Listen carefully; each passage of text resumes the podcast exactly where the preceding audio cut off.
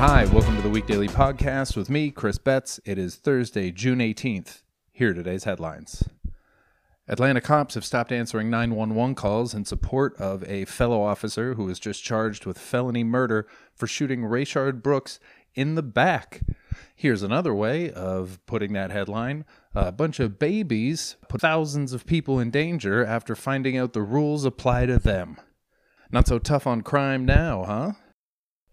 You know, when I think about the childish actions of these cops, I'm reminded of Gandhi's wise words Stop it.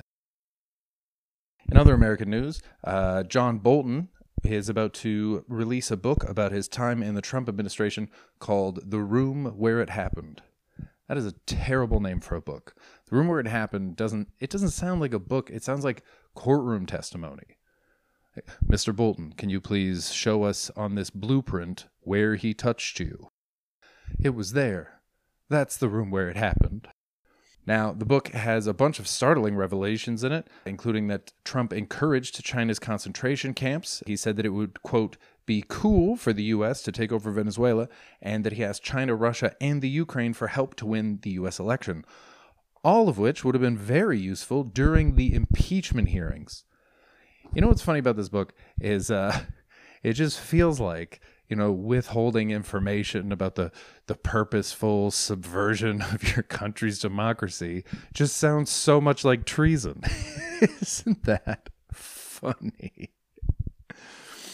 Now, America's really divided right now, obviously, but I think one thing the whole country can get together is uh, fuck John Bolton. He's not a hero. He's not a whistleblower. He's an opportunist and a profiteer. Now, I can't tell you to steal his book because I'm pretty sure it's illegal to encourage people to commit crimes. But on a completely unrelated health note, uh, we could all use a bit more cardio thanks to lockdown.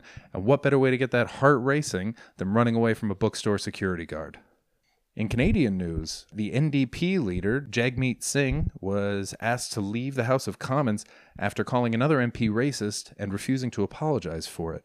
Now, uh, according to Mr. Singh, the racism was sort of a very subtle, dismissive act, the kind of thing that, you know, victims of racism are much more likely to notice than people who weren't, in the same way that, you know, women can recognize creeps, or uh, Roadrunner could always recognize Wiley. Coyote, even in a dress. Now, this raises one interesting question, which is Is calling someone a racist an insult or an accusation? Because if it's an insult, I mean, maybe then he should be kicked out. I understand you can't insult people in the workplace. It's uh, it's not very professional. But if it's an accusation, it's the kind of thing that should probably be investigated and discussed, right?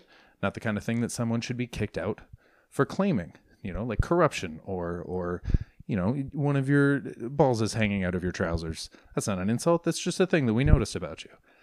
One thing that could be cool if it's an insult is, you know, maybe we'll start hearing great jokes like, your mom is so racist she called the manager on Uncle Ben. You know, other gold like that. Uh, Uncle Ben and Aunt Jemima have, of course, been removed as brands, and I personally can't wait to see what their boards replace them with. You know, there have been some beautifully tone deaf things like Democrats coming out in uh, Get Out cosplay. There was that uh, credit card that had Harriet Tubman doing the Wakanda salute on it. I'm not sure what they're going to get, but I'm picturing something like like a watermelon with a black power fist, or maybe Colin Kaepernick kneeling on a stack of pancakes. Anyway, that's everything for today. Thank you so much for listening. As always, if you want to support the show, you can do it on. It's ko-fi.com slash Chris Betts. You can follow me on Twitter at Mr. Chris Betts. That's Mr. Chris Betts. I will be back tomorrow. I hope you guys are all safe and well. Take care.